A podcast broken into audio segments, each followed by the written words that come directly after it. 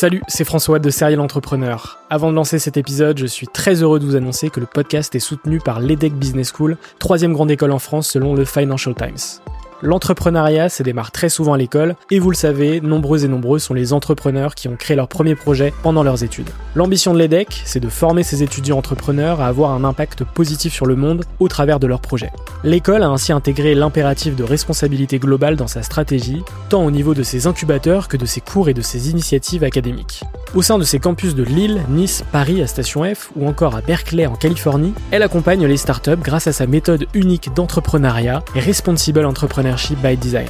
Une approche innovante permettant d'intégrer les enjeux économiques, sociétaux et environnementaux au cœur de leur modèle de développement et ce, dès leur création. L'objectif de l'EDEC, faire émerger un nouveau modèle de startup adaptable à tout projet qui intègre pleinement les enjeux de responsabilité. Chaque année, ce sont ainsi plus de 70 nouvelles startups qui intègrent ces incubateurs. Si vous souhaitez en savoir plus, n'hésitez pas à vous rendre sur www.edec.edu.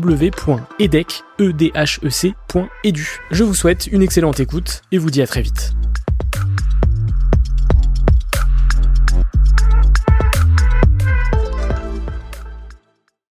Bonjour, c'est François Lay et vous êtes sur Serial Entrepreneur, le podcast des entrepreneurs.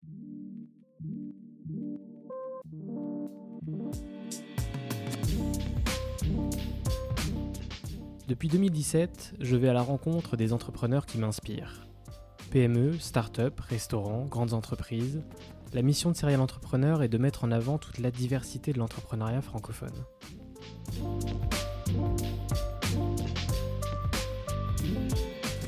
Bonjour à toutes et à tous, c'est François Lay et bienvenue dans ce 59e épisode. J'ai discuté avec Lucie Éléonore Riveron, cofondatrice et CEO de Fauve Paris, une maison de vente aux enchères ancrée depuis 2014 dans le Haut-Marais à Paris. Avant de vous parler de mon invité, sachez que l'épisode a été filmé intégralement dans leurs magnifiques locaux et qu'il est disponible sur la chaîne YouTube de Serial Entrepreneur. Je vous conseille fortement d'aller le voir car certains éléments de l'épisode sont disponibles uniquement en vidéo. Je n'en dis pas plus. Fauve Paris, ce n'est pas qu'une maison de vente aux enchères, c'est aussi et surtout un lieu de vie de 750 mètres carrés comprenant une salle d'exposition et un coffee shop restaurant. Je trouvais que le sujet de la vente aux enchères était très peu, voire pas du tout abordé dans les podcasts dédiés à l'entrepreneuriat, et aussi que ce monde particulier attisait ma curiosité. Depuis sa création, Fauve Paris veut justement casser les codes de la vente aux enchères. Avec plus de 2 millions d'euros de chiffre d'affaires et plus de 5,5 millions d'euros de produits de vente en 2021, la maison veut innover et s'ouvre notamment à la blockchain. Dans cette conversation passionnante avec Lucie Eleonore, vous pourrez écouter et découvrir son parcours avant d'entreprendre et son déclic justement pour entreprendre, le concept et l'expérience de Fauve Paris, plus qu'une maison de vente aux enchères, c'est un lieu de vie, comment leur arrivée sur ce marché a-t-elle été perçue par leurs confrères, comment fonctionne une maison de vente aux enchères, quels sont tous les services qu'ils proposent, quel a été l'impact de la pandémie sur ce métier et sur Fauve Paris, ou encore un lancement est-il prévu prochainement dans les crypto-monnaies et les NFT. Je n'ai pas de doute sur le fait que cet épisode vous plaira. Nous on se retrouve lundi prochain pour le dernier épisode de cette sixième saison où je vous raconterai toutes les prochaines étapes du podcast. D'ici là, n'oubliez pas de mettre 5 étoiles sur Apple Podcast et Spotify si le podcast vous plaît, de vous abonner sur la plateforme de votre choix, de partager l'épisode et Serial Entrepreneur à votre réseau en n'hésitant pas à me taguer et de me rejoindre sur Instagram serial entrepreneur avec un S à la fin et le tiré du bas. Et je vous souhaite une excellente écoute.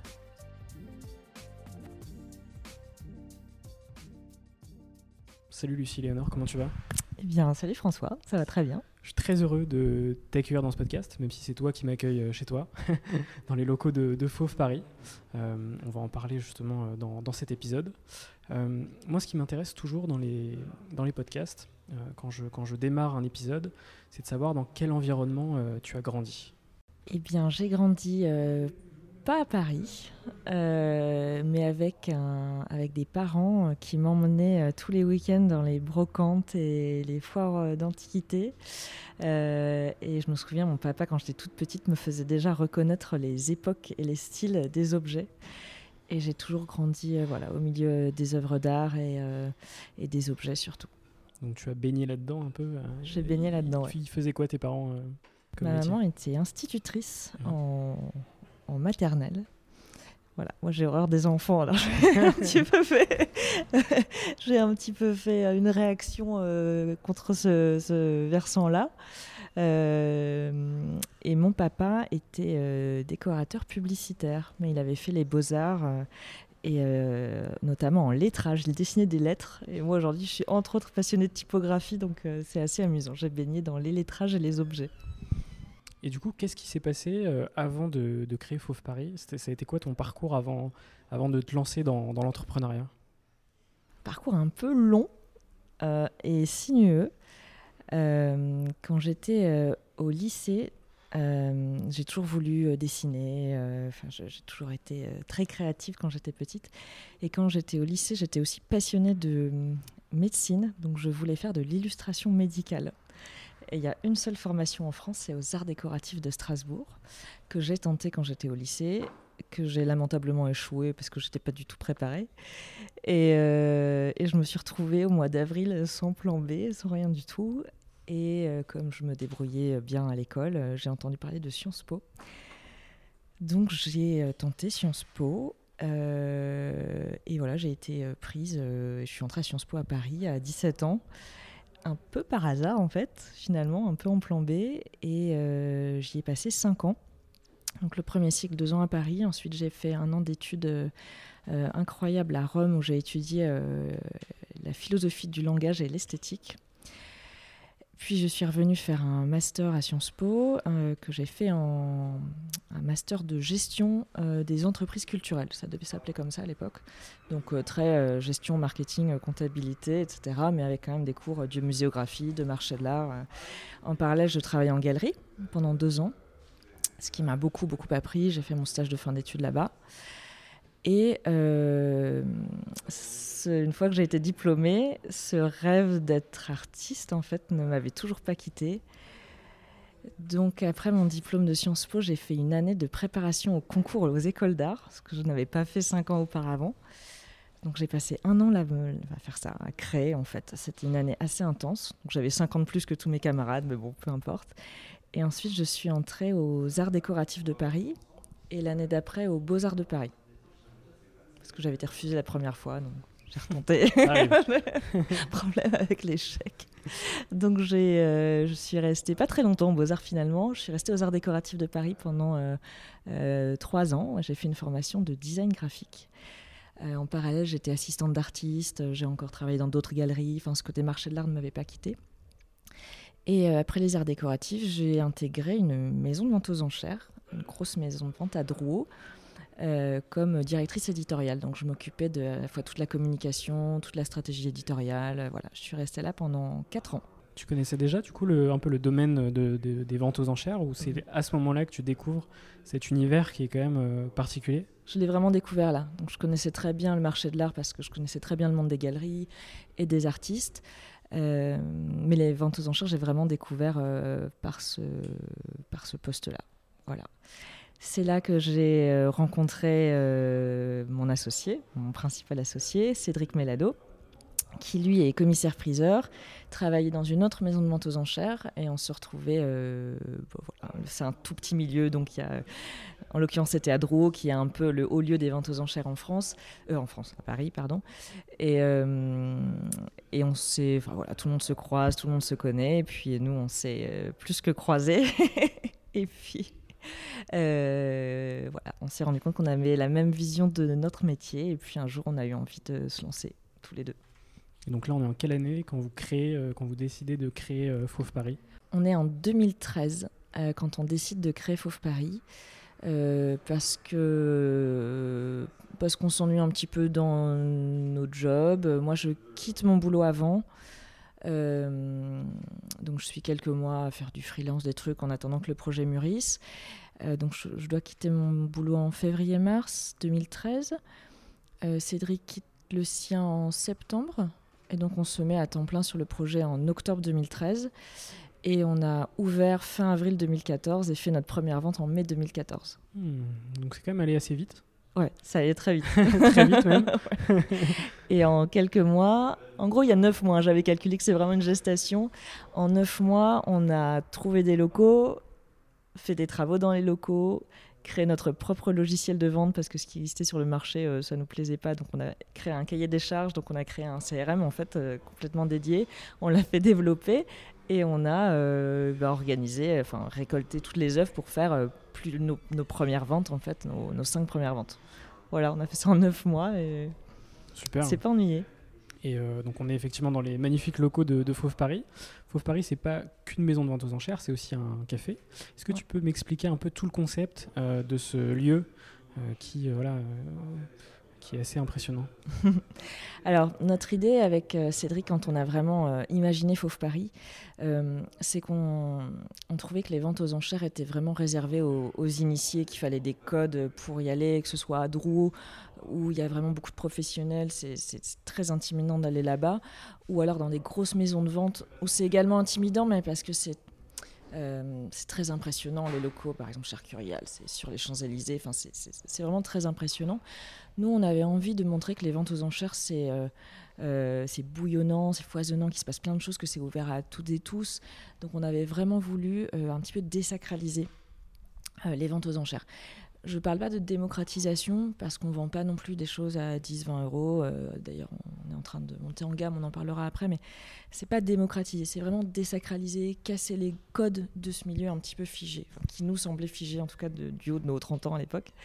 Euh, donc on a vraiment voulu changer de quartier, donc pas être euh, dans le 8e ou le 9e, d'être dans un quartier voilà, à côté, peut-être plus vivant. Euh, on a pignon sur rue, euh, on n'a pas des murs blancs euh, ni des murs avec du velours rouge. Enfin, on voulait un endroit assez chaleureux. Et on voulait surtout que ce soit un lieu de vie. C'est-à-dire que les gens puissent accéder par un autre biais que la vente aux enchères. Donc l'aspect convivialité nous avait paru évident. à l'époque, c'était un bar à vin. depuis, on a vieilli, on a eu des enfants, donc on l'a transformé en coffee shop. Le lieu évolue comme, euh, comme vous. Le lieu évolue comme vous, hein, c'est le propre des, euh, des, des, lieux euh, qu'on a avec le cœur et qui nous suivent. donc c'était vraiment pour désacraliser, pour que ce soit un lieu de vie, pour qu'il se passe quelque chose, pour qu'il y ait de l'animation, pour qu'on ait plaisir à venir, à revenir. Et on était aussi parti du principe que les gens qui aiment les belles choses aiment les bonnes choses et inversement. C'est vrai. Comment votre arrivée sur ce marché a été perçue par, on va dire, les concurrents? Alors, pas. C'est une vision nouvelle, euh, de casser justement un peu les codes d'un milieu très traditionnel. Et je dis ça sans, sans trop connaître ce milieu, donc je, pense que c'est un peu représentatif de, des acteurs aujourd'hui euh, de, de, de, venteuses enchères. Effectivement, ça a été euh, moyennement bien accueilli. En plus, à l'époque, on était vraiment très jeunes et, très inconscients et très très fougueux. Et, et on avait ce slogan qui était euh, Libérer les enchères. C'était un peu avec les hmm. faux, etc. On voulait vraiment euh, mettre un coup de pied dans la fourmilière, euh, tout révolutionner. on a eu énormément de presse à notre lancement. et ça n'a pas forcément été très bien compris en tout cas. En plus, donc c'est moi qui dirige Fauve Paris, je suis une femme jeune et je ne suis pas commissaire-priseur. Et ce milieu, il y a beaucoup d'hommes du coup c'est très masculin. Euh, et euh, il y a vraiment cette posture du commissaire-priseur qui. Euh, parce que c'est un métier qui a longtemps été un monopole. Le monopole a été démonté en, 2000. donc aujourd'hui, on est une société commerciale, mais il y a encore beaucoup de confrères qui fonctionnent un petit peu. avec des charges judiciaires, avec des, des, avec le fait qu'ils sont là depuis, depuis des dizaines d'années. Donc finalement, ça, ça, tourne. Nous, on s'est créé de toutes pièces. Euh, on venait. Euh, il, y avait, tout à faire finalement. Il y avait tout à faire. on a tout créé. Et aujourd'hui, on fonctionne vraiment comme une entreprise. Et en fait, on, les entrepreneurs sont assez rares dans ce milieu. Voilà. Oui, c'est pour ça que je me disais, euh, est-ce qu'il y a des, des sociétés similaires comme la vôtre où effectivement vous étiez un peu les précurseurs de, de, révolutionner ce, ce milieu finalement? Euh, on est un peu unique dans notre genre. Ouais, on est un peu les enfants terribles euh, des ventes aux enchères, euh, à la fois dans notre manière de communiquer, dans notre positionnement, dans le fait qu'on a nos propres locaux. Il faut quand même savoir qu'à Paris, 95% des ventes aux enchères, je pense, se font à l'hôtel Drouot. On est très très peu à avoir de locaux. Et ben, il y a Christie, Sauce Bizarre Curial, donc vraiment des très très grosses maisons. Nous, on, est, a pour l'instant une taille plus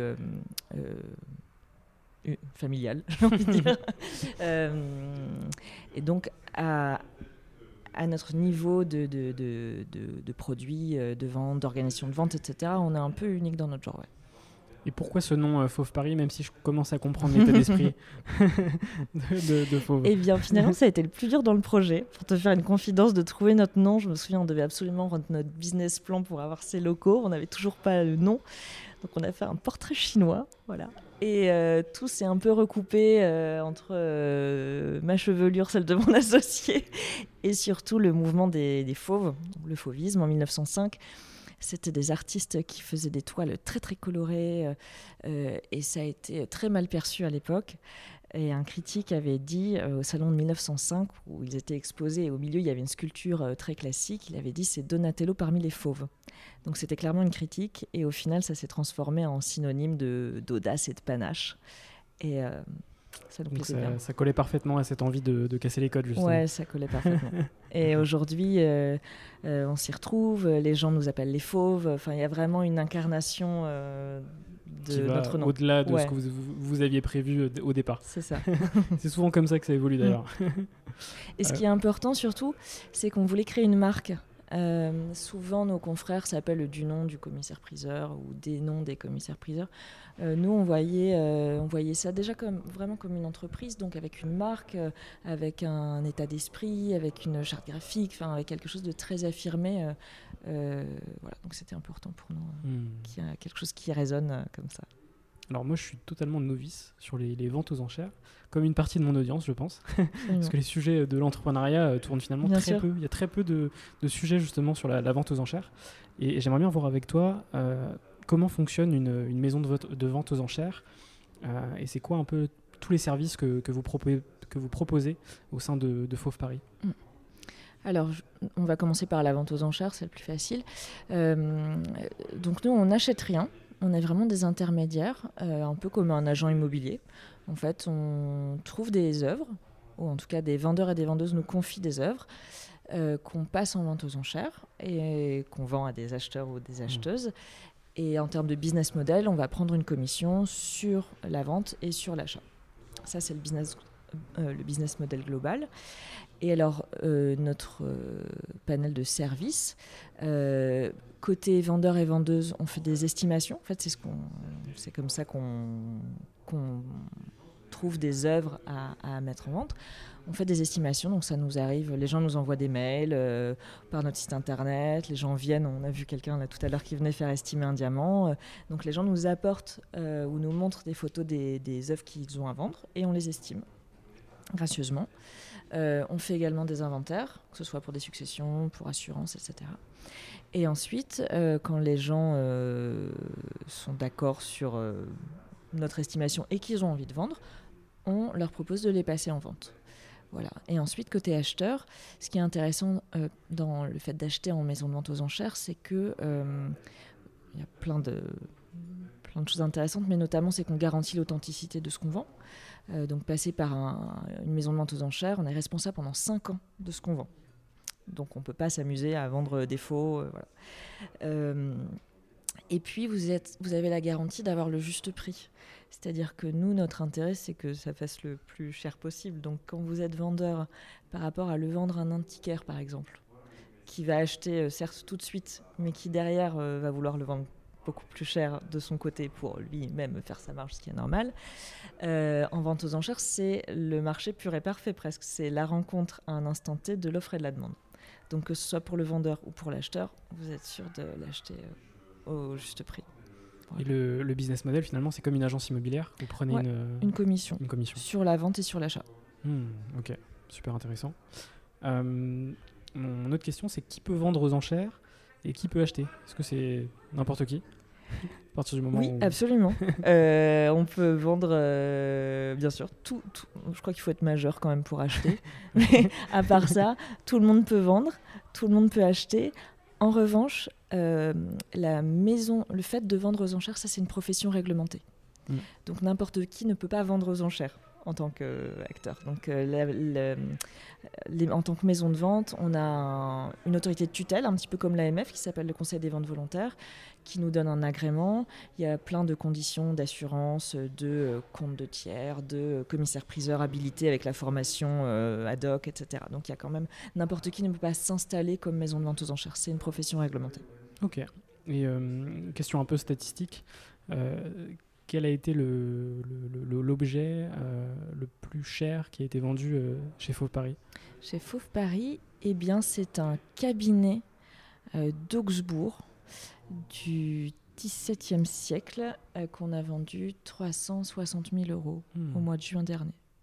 On pourra potentiellement intégrer la, photo sur la, vidéo. Ouais, ouais, ouais. Ça, c'est notre, notre plus gros. Je vais quand même vérifier le.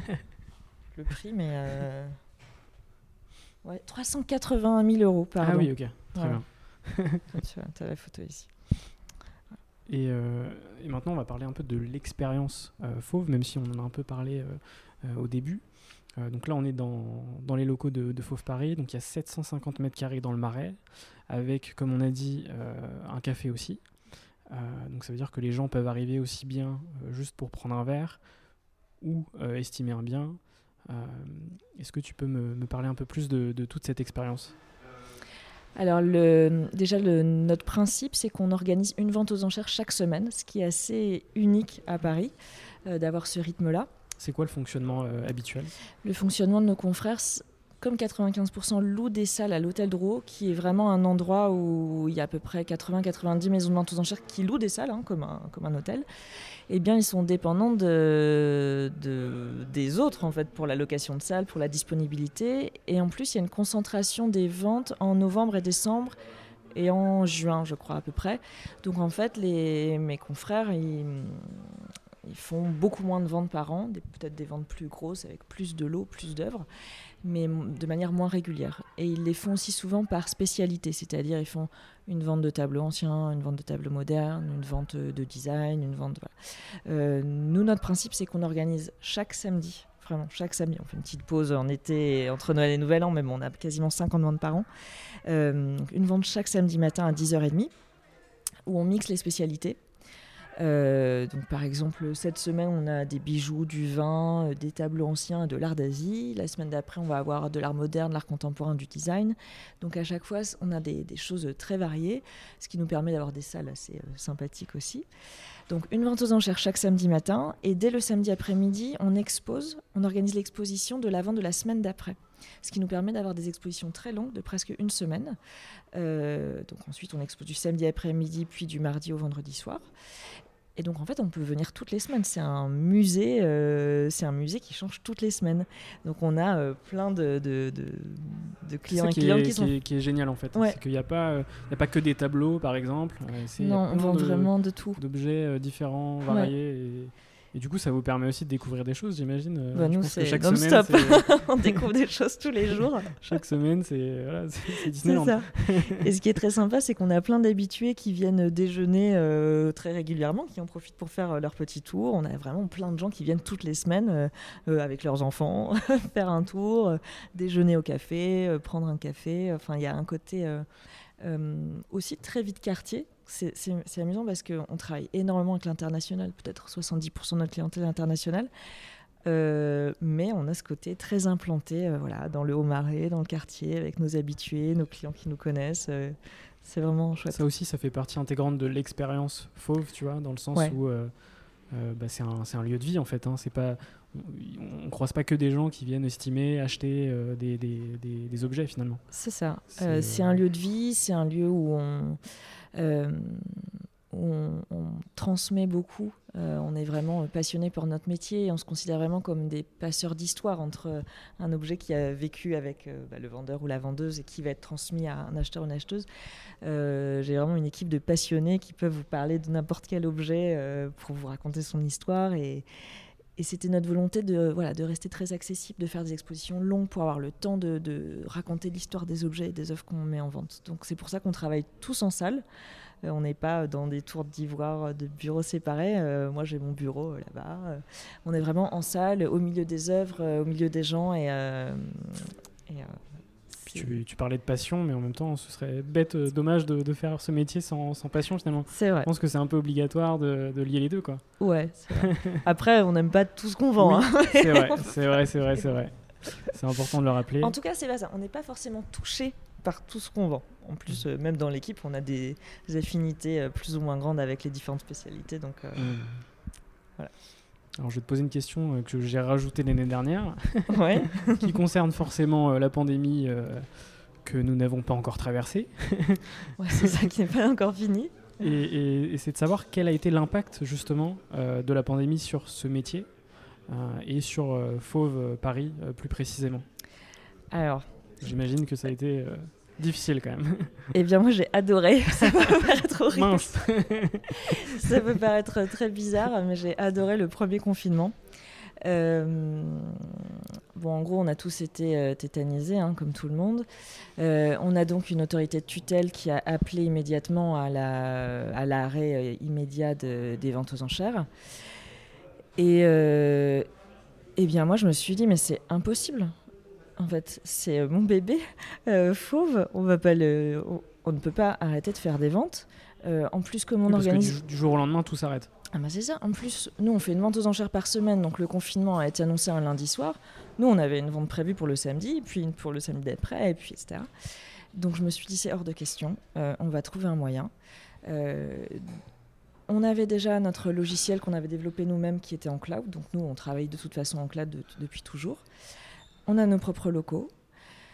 Donc on s'est, euh, j'ai une équipe formidable, on s'est tous mis euh, en branle-bas de combat et on a décidé de faire les ventes malgré tout, mais tout en visio. Donc euh, il y avait mon associé Cédric euh, qui était seul en salle. Alors Ça devient moins fun. ouais, c'était beaucoup moins fun. Sachant que nos ventes étaient euh, retransmises en live depuis toujours, c'est-à-dire qu'on utilise une plateforme qui permet aux enchérisseurs et aux enchérisseuses de- d'enchérir depuis chez eux, en plus des enchères téléphoniques et des enchères en salle. Donc ça, c'était déjà euh, organisé depuis toujours. Donc mon associé était tout seul en salle, il se mettait la caméra pour se filmer. euh, tiens, on le voit là, il passe. Voilà. Euh, et nous, on était toute l'équipe, chacun chez nous, tous en visio, à faire euh, ben, chacun ce qu'il devait faire, c'est-à-dire les enchères téléphoniques, la retransmission des enchères Internet. Moi, je faisais le procès verbal. Donc, en fait, on a tout réorganisé pour maintenir la vente aux enchères en live, mais chacun chez soi. On a été les seuls à le faire. Mm. Donc, euh, forcément, euh, on a beaucoup parlé de nous. on a eu un nombre de, connex- de connexions euh, qui était le triple euh, d'habitude. Les gens étaient chez eux, on était les seuls. Ils avaient Ça a été un accélérateur en fait. Ça a été un accélérateur. On a eu énormément de presse. On a donc organisé huit ventes conf- complètement confinées. Enfin, pour le coup, on était strictement respectueux des consignes gouvernementales pour continuer à récupérer des œuvres et continuer à faire des catalogues de vente. euh, eh bien, les transporteurs continuent à fonctionner. Donc, on se faisait quand même livrer des choses. J'avais euh, ben, mon associé qui venait, euh, j'avais deux associés qui alternaient, qui venaient récupérer les œuvres. Le photographe venait une fois par semaine tout seul euh, photographier les œuvres et, euh, on a pu faire euh, huit ventes entièrement confinées. Et pour nous, euh, ça a été une visibilité euh, énorme et aussi un gage de- d'agilité et de, de- d'entrepreneurship quelque part, de dire on Vous va avez- pas se laisser abattre, on va trouver des solutions en fait. Vous avez très Ouais. pris, euh, enfin vous avez pris très vite la, la, la décision de, de tout digitaliser en fait. Est-ce Ouais. que vous avez hésité au départ ou direct Ah il non, fallait, non, de toute façon il faut survivre euh, et puis il faut continuer de faire le métier qu'on aime. Je me Donc, suis euh, pas posé la question ouais. en fait. Je me suis juste demandé comment on va faire. Donc en fait, j'étais obnubilée par quelle plateforme de visio on va choisir. C'était mon seul truc. Mm. Donc avant d'arriver sur Zoom qui euh, s'est révélé la plus efficace, voilà, j'ai fait euh, 15 tests de différentes plateformes et c'était ça. C'est-à-dire, il faut, que- faut que ça soit fluide, il faut que... Donc on s'est fait des répétitions générales avec des fausses enchères, des trucs. Bon, j'avoue que le jour, le matin de la première vente, euh, c'était... euh, Mm. Particulier. bah, c'était stressant, clairement. Et puis, euh, quelle satisfaction de voir que, que, que Ça fonctionnait. Ouais, vraiment. Euh, donc, euh, belle visibilité. Et aussi, moi, ça m'a permis, à un moment donné où ça ronronnait un petit peu, de, de me remettre dans une position de- de- d'entrepreneur, de, de, trouver des solutions, d'aller plus loin, de ne pas se laisser abattre. C'était vraiment très stimulant. Bon, après, les deuxième et troisième confinements. On n'en parlera pas. Ouais. J'imagine que vous avez continué à faire du, du distanciel. Euh, non, parce que c'était moins strict. Le- pendant le deuxième confinement, en fait, on Oui, n'accueillait pas de public, mais on pouvait quand même être euh, l'équipe sur place. Et le troisième confinement, on a eu la chance de ne pas être concerné par euh, la fermeture. On a pu continuer à faire des ventes. Ok, super intéressant. Est-ce que tu peux me donner quelques chiffres sur Fauve Paris aujourd'hui? Sur Fauve Paris aujourd'hui. Euh, ce que je veux, Ce que ou tu des veux. chiffres Combien de, comparatifs. de- de salariés euh, tu vois combien de- Alors, on est un peu moins d'une dizaine. Euh, mais si je compte l'équipe du, du café, ça fait une petite dizaine, parce que je gère aussi la structure qui dirige le, enfin, la structure du coffee shop. Donc, on, on va dire une petite dizaine. Euh, cette année, c'est quasiment 2 millions d'euros de chiffre d'affaires. Et c'est 5,5, je pense, euh, millions d'euros de euh, produits de vente, c'est-à-dire le produit d'adjudication. Voilà. Et c'est surtout euh, une croissance de euh, 35%, je crois, par rapport à l'année dernière. Ce qui est, pas ce qui est mal. très bien. Ouais, voilà. Vu le contexte euh, et ce qu'on a traversé, c'est quand même ouais, c'est top. Et euh, c'est quoi un peu les, les objectifs futurs? Je... Même les, obje- les objectifs présents, puisque j'ai vu que vous vous lanciez aussi dans le domaine des NFT. Ouais. Est-ce que tu peux me parler va- de, de ça, de cette ouais, partie très intéressante? Alors, je vais juste faire un petit point objectif tout court. Euh, L'objectif l'année prochaine, c'est euh, 7,5 millions de produits de vente. Donc 5 cette année, euh, 7,5 l'année prochaine. euh, Continuer sur une, une Ouais. bonne croissance. C'est ça, c'est l'objectif. Euh, c'est l'objectif chiffré, euh, mais de comment dire, dans la poursuite de notre euh, business model un peu traditionnel, euh, avec une, volonté de toujours monter en gamme. En fait, ma stratégie vraiment, c'est de pas d'augmenter le nombre d'œuvres qu'on passe en vente, mais d'augmenter ce qu'on appelle le montant marteau, c'est-à-dire le panier moyen, en gros. C'est de vendre des choses de plus en plus élevées parce que c'est parce que Montée ça nous gamme. plaît. Ouais. Ouais, c'est clairement une montée en gamme. Voilà, avec l'objectif euh, à terme, c'est-à-dire d'ici 2, 3, 4 ans, euh, d'intégrer euh, le top 20 puis le top 10 des maisons de vente aux enchères en France. Voilà. Ce sont des, belles- de- des beaux Ouais. objectifs. Voilà. Donc ça, c'est des objectifs dans la lignée de ce qu'on fait. Et maintenant, concernant les NFT, effectivement, euh, moi, je me suis pris de passion pour les NFT depuis avant l'été. Peut-être qu'il faut faire un petit point sur ce que c'est. On, on le précisera euh, pendant le podcast. Ok. On va pas faire un cours de NFT. euh. non, non, non. L'idée, c'est de pas trop rentrer dans la technique, euh, sachant qu'on a déjà fait un, épisode sur le sujet, Ok. mais, mais voir ce que vous faites justement avec, avec ça. Bon, Ça juste- explose en plus ces derniers mois. Ouais, juste en deux mots, le NFT, c'est le, c'est un moyen de, c'est un peu le passe monétaire des œuvres numériques. C'est-à-dire, c'est un moyen de donner de la rareté à des œuvres incorporelles, enfin Mm. des œuvres numériques. Euh, alors aujourd'hui, en France, on n'a pas le, on pas le droit de faire des ventes aux enchères de biens incorporels. Euh, parce que le code du commerce qui régit les ventes aux enchères prévoit la vente aux enchères de biens corporels. Et notre autorité de tutelle, dont je parlais tout à l'heure, a euh, interprété ça par vous n'avez pas le droit de vendre des biens incorporels. Donc aujourd'hui, nous n'avons pas le droit de faire de vente aux enchères de NFT. Hmm. Mais ça va venir.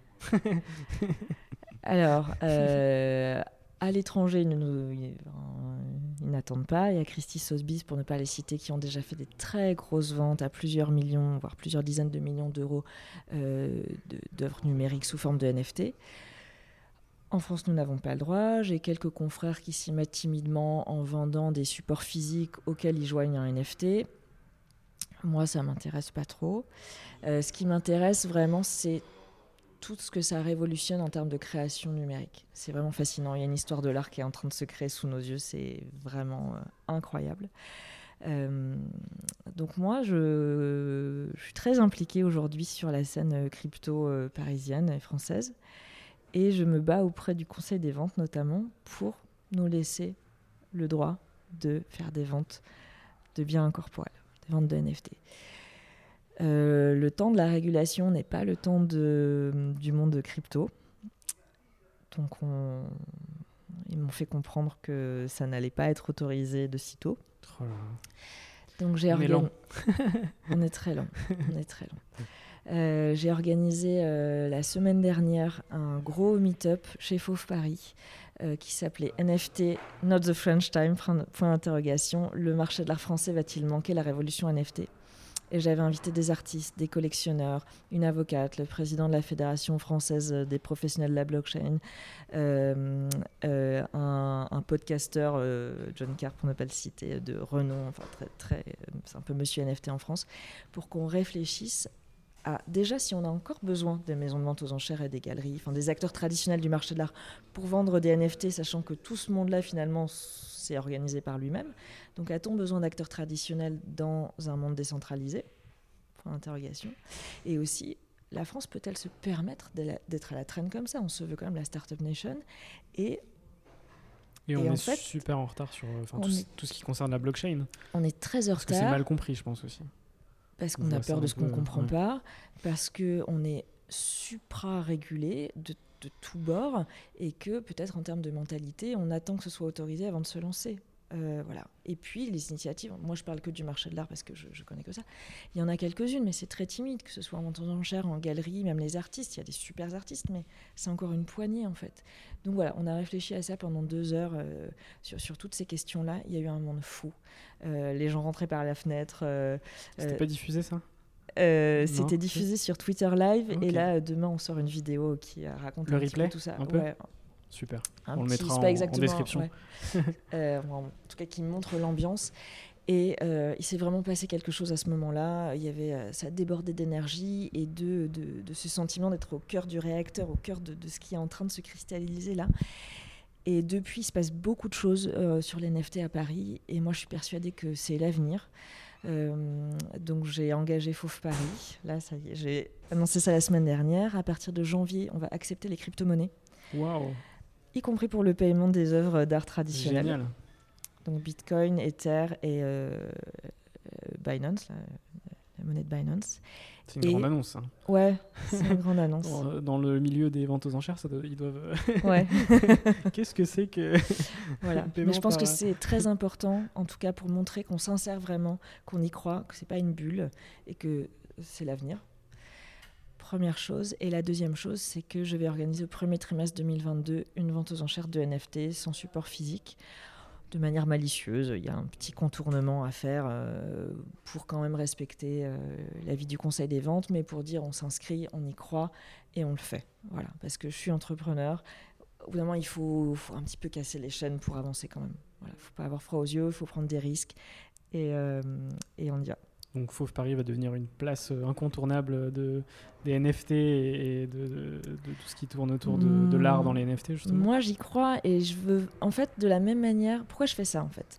Euh, Au-delà du fait que ça me passionne, parce que de la même manière qu'on a créé Fauve Paris pour un petit peu euh, désacraliser la vente aux enchères auprès des non-initiés, euh, auprès des gens que ça pouvait intéresser, mais à qui ça fait un petit peu peur, et ben de la même manière, j'ai envie de désacraliser tout ce crypto-art, tout ce monde des NFT qui est un peu agressif comme ça quand on comprend pas.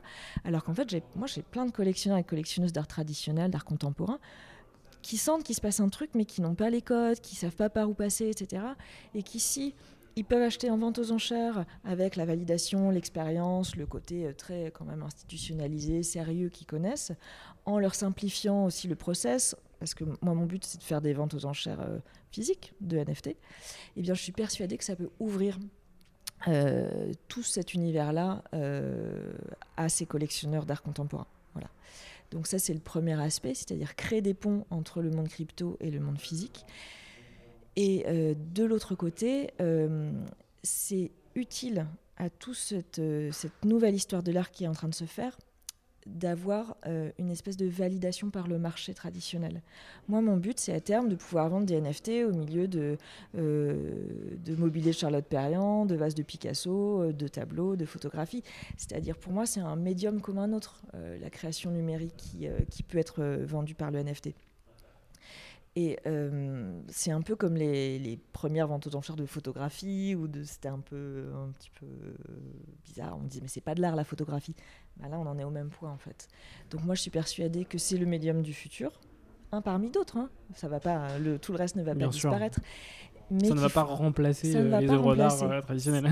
Pas du tout, mais ça va juste s'ajouter et qu'il faut aussi que, voilà, aujourd'hui, en tant que, que marché de l'art, acteur du marché de l'art, on puisse écrire cette histoire du cryptoire dans le temps long. donc je pense qu'on a un vrai rôle à jouer des deux côtés, en fait pour évangéliser auprès des collectionneurs et collectionneuses euh, plus traditionnels et pour inscrire dans le temps long euh, les artistes NFT et les collectionneurs NFT euh, d'aujourd'hui. Hmm.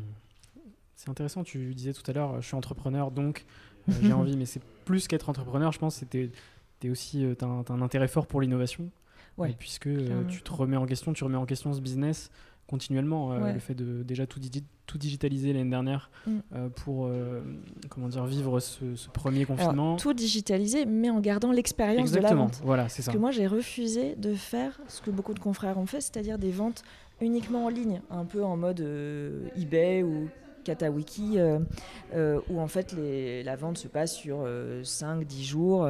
Non, moi je voulais vraiment garder l'expérience de la vente aux enchères, le show, le spectacle, l'instant T, l'excitation de la vente. Et c'est aussi ce que je veux faire avec la vente de NFT, c'est la faire euh, voilà, en, live, quoi. Qu'il se passe quelque chose euh, parce que c'est une expérience d'achat unique d'acheter en vente aux enchères. Ok, bah écoute, c'est super intéressant. J'ai hâte de, de voir euh, ce qui va se passer dans les prochains mois chez Fauve. on va passer à la partie un peu bilan de cette aventure.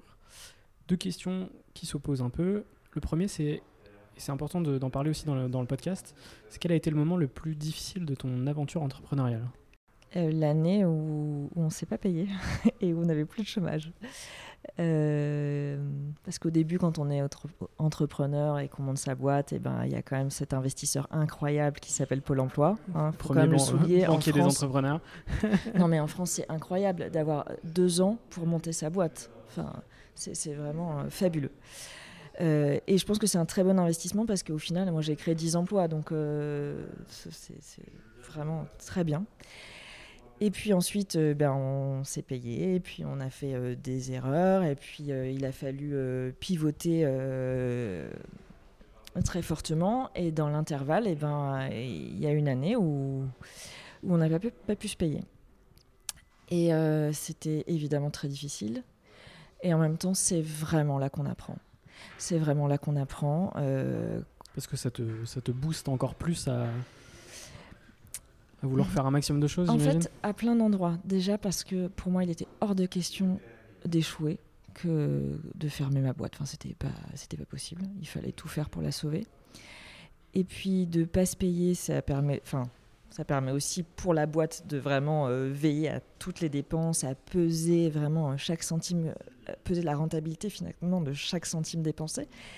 Et en fait, on remet en question plein plein de choses. Et, euh, bah, c'est là qu'on apprend. Et puis, à titre personnel, c'est quand on s'approche de la falaise qu'on se rend compte d'énormément de choses et qu'on n'oublie pas. Et aujourd'hui, je pense que je peux garder la tête sur les épaules, me remettre en question en permanence, euh, ben parce que j'ai pris cette claque-là, en fait. Parce que c'est une grosse claque. Et je pense que quand on est entrepreneur, il... c'est important de se prendre des claques. C'est clair. voilà, c'est difficile à dire, mais c'est important et c'est là qu'on apprend. Ouais. je suis totalement d'accord avec, euh, avec, ce que tu as dit.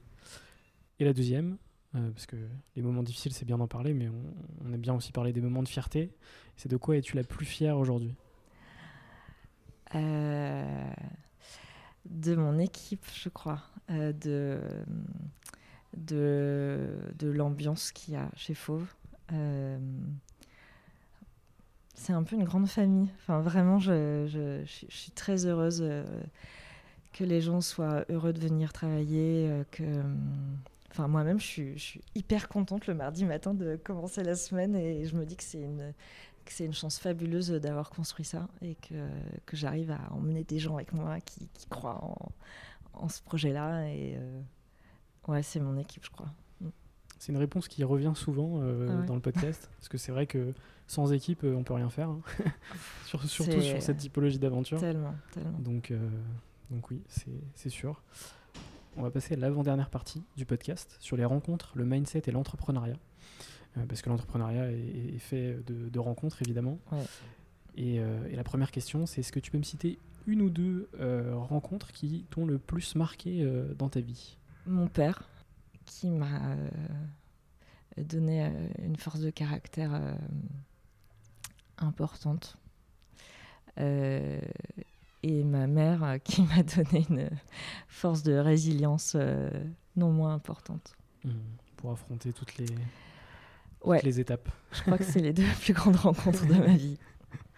C'est important. Bon, il y en a beaucoup d'autres. Hein, euh, beaucoup d'autres. Euh.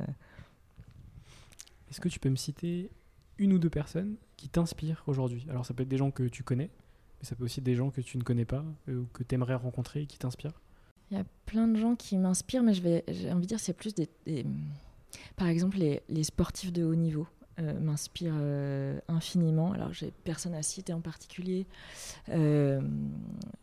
J'ai moi-même été sportive de haut niveau quand j'étais euh, quand j'étais euh, adolescente. Euh. Sur quel sport? Je fais du patinage artistique ah, pendant 13 ans à niveau national. Super. Ensuite, j'ai couru des marathons. Enfin, j'ai il y a quelque chose dans le sport de haut niveau qui me, qui me fascine, cette force d'abnégation, de, de, Qui est très reliée à l'entrepreneuriat. Ouais. Je, je vais citer. Un entrepreneur, c'est un sportif de haut niveau, en fait. Hein. Ouais. Il y a une forme d'ascétisme, de, ténacité. Je vais citer pour ça quand même euh, l'ancien directeur de Sciences Po, Richard Descoings, euh, qui n'est plus là aujourd'hui, mais euh, qui avait prononcé un, discours qui m'a marqué pour ma remise de diplôme, où il nous avait dit, je veux que vous reteniez trois choses dans la vie, enfin la sortie de... je, veux que vous reteniez, je veux que vous reteniez trois choses, humilité, ténacité, pugnacité. Et je crois que ces trois mots-là m'accompagnent au quotidien euh, depuis. Et ça se retrouve dans le sport de haut niveau, dans l'entrepreneuriat. Humilité, ténacité, pugnacité. Je pense que c'est les, règles d'or. Ouais. Euh, est-ce que potentiellement tu pourrais me raconter une anecdote euh, de vente, par exemple, qui, qui t'a marqué particulièrement ou, ou, une anecdote drôle potentiellement? Une anecdote drôle. Voilà. Oh drôle ou marquante. Hein, c'est... Si, euh, y a... si, si, je vais en raconter une. C'est euh, notre première vente en gants blancs. Euh, une vente en gants blancs, ça veut dire qu'on vend tous les lots. et il se trouve que c'était pas n'importe quelle vente pour moi parce que c'est un ami de longue date très cher qui m'avait qui devait vider en fait euh, une demeure euh, qu'il avait héritée et qui nous avait confié euh, voilà, la vente de ces objets. Et, et on avait explosé l'estimation et surtout ben, on avait tout vendu et je me souviens que quelques lots avant la fin on savait qu'on avait tout vendu parce qu'on avait déjà les ordres. J'étais à côté de Cédric qui a demandé qu'on lui apporte des gants blancs. Quelqu'un a apporté des gants blancs, il les a enfilés et il a tapé euh, le dernier lot de la vente en gants blancs. Et euh, voilà, j'ai versé ma petite larme. Génial. Euh, c'était très émouvant. Une, bonne anecdote. Et on va conclure cette partie avec, pareil, une question que je pose sur chaque épisode. C'est quel conseil donnerais-tu aux personnes qui, qui souhaiteraient se lancer? Il faut pas trop réfléchir. il faut agir surtout. Euh, il faut y aller. Euh, il faut être conscient que ça va être dur, mais dur à un point dont qu'on ne peut pas s'imaginer. Il euh, faut être prêt à se prendre des claques, et c'est bon signe le moment où on se prend des claques. on en a parlé tout à l'heure. Il faut surtout agir, agir, agir, pas attendre. Voilà, il faut le faire en fait. Peu importe le domaine, toujours être dans l'action. Peu importe le domaine, il faut, il faut avancer. Il faut pas attendre. Voilà, c'est le conseil que je donnerais. Et, c'est cette action aussi qui permet de se réinventer finalement. Ouais. Alors, euh, pour se réinventer, il faut douter tout le temps. Bon, après, ça c'est une de mes névroses, hein, mais euh, je doute tout le temps et je pense que c'est ce qui me permet euh, de pouvoir prendre du recul parfois et d'avoir la tête assez froide pour dire ok, là je me suis trompée et il faut que je revienne sur mes convictions les plus profondes parce qu'elles se sont pas révélées justes et donc peut-être qu'il faut changer, pivoter, le fameux, et c'est pas grave, au contraire. Mais ouais, euh, foncer, mais savoir se remettre en question. C'est un équilibre un peu, euh, un peu euh, peut-être délicat, mais en tout cas pour se lancer, faut pas se remettre en question au moment où on se lance, faut se remettre en question après dans toute l'aventure entrepreneuriale. mais il faut savoir qu'il faut, faudra le faire à un moment donné, ouais je te rassure, le doute, c'est une des caractéristiques que, la majorité des entrepreneurs que j'ai reçus ont. Et je pense que c'est même normal de douter. Euh, si je rencontre quelqu'un demain qui me dit euh, je, ne, je, ne, doute jamais, Je pense que je m'inquiète pour lui. Donc c'est pas une névrose, c'est normal. Ok, c'est un caractère. Euh, et du coup, on va passer à la dernière partie du podcast avec quelques petites questions rapides, mais toujours avec un, un temps de réflexion quand même. le premier, est-ce que tu as un livre à me conseiller? Alors ça, j'y avais déjà réfléchi parce que j'écoute tes podcasts. Mince. Mince, très bien en tout cas, euh, j'ai plein de livres, je lis beaucoup de littérature contemporaine, mais euh, d'un point de vue plus entrepreneurial, j'ai été très marquée par euh, la biographie de Jean-Baptiste Rudel, le fondateur de Critéo, qui raconte justement son expérience et, et, comment il en est arrivé là où il en est arrivé, en gardant la tête froide, en quelque chose qui m'a beaucoup marqué, c'est qu'il raconte comment d'abord il a eu euh, la mauvaise idée euh, mal réalisée, ensuite il a eu la bonne idée mal réalisée, puis une mauvaise idée bien réalisée, ou le contraire, puis enfin la bonne idée bien réalisée, et qu'en fait il ne faut pas s'inquiéter, tout ça c'est un process normal, et que euh, qu'on passe tous par toutes ces étapes, en fait personne n'arrive de tout en bas à tout en haut, et qu'il faut en parallèle savoir voilà, garder la tête froide, rester ancré et moi, ça m'a beaucoup, beaucoup marqué. Hmm. Entrepreneuriat, c'est ça, c'est pas ça. Ouais, c'est ça en tout cas. c'est ça. Mais, mais c'est normal, c'est voilà. Hmm. Donc ça, ça m'a redonné confiance en plein doute. Euh, hmm. Donc euh, parfois je, il est jamais très loin sur ma table de nuit et tout. Euh, je sais qu'il est là. Je note la recommandation. la deuxième, du coup, c'est est-ce que tu as un film à me conseiller? Eh bien, deux films récents, je crois. le premier, c'est Annette, qui a été vraiment un... de Léo euh, Carax. Ah, grand réalisateur. Ouais, et qui pour moi est un chef-d'œuvre euh, total. Et ça m'a vachement touché de me dire qu'on arrive à emporter un spectateur, une spectatrice à ce niveau-là de, de maîtrise à la fois euh, narrative, esthétique, musicale. Enfin, c'était tellement complet. Je me suis dit, oh, mais c'est un chef-d'œuvre. Et bon, bah, je suis admiratif des gens qui arrivent à faire des chefs-d'œuvre. Et le deuxième, qui est sorti à peu près au même moment, c'est Titane. Euh, la réalisatrice à mon âge. Et je me suis dit, waouh, d'arriver à faire ça à mon âge, c'est quel, quel, quel, courage et puis euh, euh, quelle audace. Et, et puis c'est un éloge de la monstruosité, de la différence. Et c'est très puissant. Ça m'a beaucoup hmm. touché. Ok, super. Euh, c'est quoi ta musique du moment? Oh, Ma musique du moment. Euh, alors, euh, moi, hein. je suis très éclectique, mais en fait, j'écoute FIP tout le temps. Ah, FIP, c'est vraiment c'est hyper cool. Et euh, bon, mes amis le savent, quand j'arrive chez eux, ils mettent FIP et tout. Et c'est très, très varié quoi, en termes de musique. C'est pas toujours la même musique. Quand j'étais quand j'étais petite, je voulais devenir FIPette. Ah. Quand je serais quoi. Et sinon, j'écoute beaucoup de chansons françaises et de trip-hop. Voilà. Très bien. Euh, alors, la prochaine question que je vais doubler, je pense. C'est, alors, la première, c'est si tu pouvais racheter n'importe quelle société. Euh, mais du coup, je vais rajouter si tu pouvais racheter euh, n'importe quel objet d'art. ah. Alors, si je pouvais, je vais commencer par la deuxième. Si je pouvais acheter. Sans limite financière. je, je m'offrirais une toile de Soulage et une toile de Morandi. Voilà. C'est bientôt euh, on parle de millions d'euros hein, quand même, mais c'est vraiment des artistes, deux artistes qui me touchent infiniment. Euh, et puis peut-être une, une œuvre de Nicolas Destel aussi. Hmm. Ouais. Moi j'aurais envie Encore de, la place dans le salon. Hmm, on peut changer l'accrochage. Et si je devais racheter n'importe quelle société? Une boîte de NFT Ouais, je rachèterais. Euh, Pour avoir la techno. Ouais, c'est ça. c'est ça, en fait, je rachèterais euh, Super Rare. Hmm. Ouais. La grosse plateforme de curation euh, de NFT. Ouais, ça. C'est pas mal. L'avant-dernière question, c'est y a-t-il une question que tu aurais aimé que je te pose mais que je ne t'ai pas posée? Hmm. Peut-être sur le, le pivot que j'ai dû faire dans ma boîte parce que j'ai vraiment dû mmh. changer de stratégie de manière presque à 180 degrés. Et ouais, on aurait pu parler de ça, de comment tu as dû pivoter. Je peux te la poser maintenant. tu, me, tu, me, fais une belle place décisive. Est-ce que tu peux me parler de ce, ce, pivot justement? Eh bien, alors je vais essayer de la faire rapidement, hein, mais notre postulat quand on a créé Fauve, c'était donc d'amener les non-initiés à acheter en vente aux enchères parce qu'on était parti du principe qu'il n'y avait que 14% euh, des gens qui achetaient en vente aux enchères. Donc ça nous laissait une, place de, une part de marché énorme à prendre.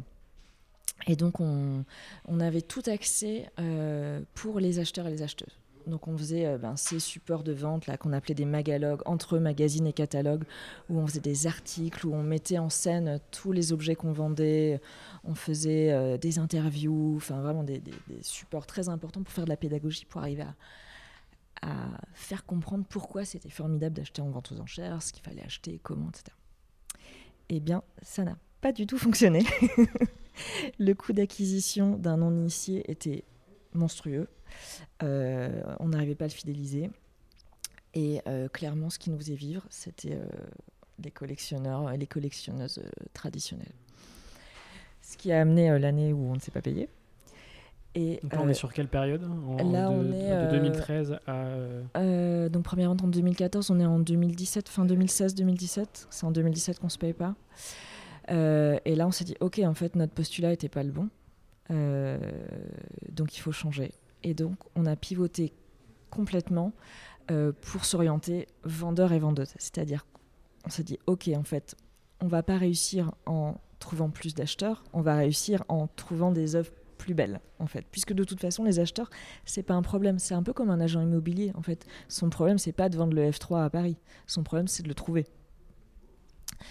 Eh bien, c'était un peu pareil. Donc, on a complètement pivoté notre offre de service sur les vendeurs avec euh, c'est là qu'on s'est mis à faire une vente aux enchères par semaine pour se dire, parce qu'on s'est dit, ok, pourquoi les gens vendent aux enchères? En général, c'est parce qu'ils ont besoin d'argent, que ce soit pour acheter d'autres œuvres ou pour euh, parce qu'ils déménagent, ou enfin plein de raisons. Donc ils ont besoin d'argent, donc vite. Donc on va faire une vente aux enchères par semaine, comme ça ils vont pouvoir être, euh, que les œuvres passent en vente vite. On les paye très vite derrière, donc en fait on a une agilité qui est incomparable sur le marché. On expose nos œuvres une semaine, donc ça leur donne une visibilité incroyable. Euh, et on a changé de baseline, euh, donc c'est plus libéral les enchères, c'est Auctions Now, avec le double postulat de Auctions Now, donc c'est maintenant, c'est-à-dire qu'on vend tout de suite, vous nous apportez votre œuvre, elle passe en 10 jours. c'est super rapide. C'est très rapide, avec une qualité professionnelle, parce qu'on fait des catalogues pour toutes nos ventes, tout est mm. illustré, tout est décrit, on fait des super photos, on a un studio photo sur place, on expose longtemps, on est euh, visible sur plein de plateformes, enfin vraiment, on a toute une gamme de services euh, très poussé. Et Auctions, Auctions Now, c'était aussi pour dire, voilà, on, est dans notre temps, on utilise les moyens de communication qui sont les nôtres, on est très présent sur les réseaux sociaux, aujourd'hui on se lance dans les NFT.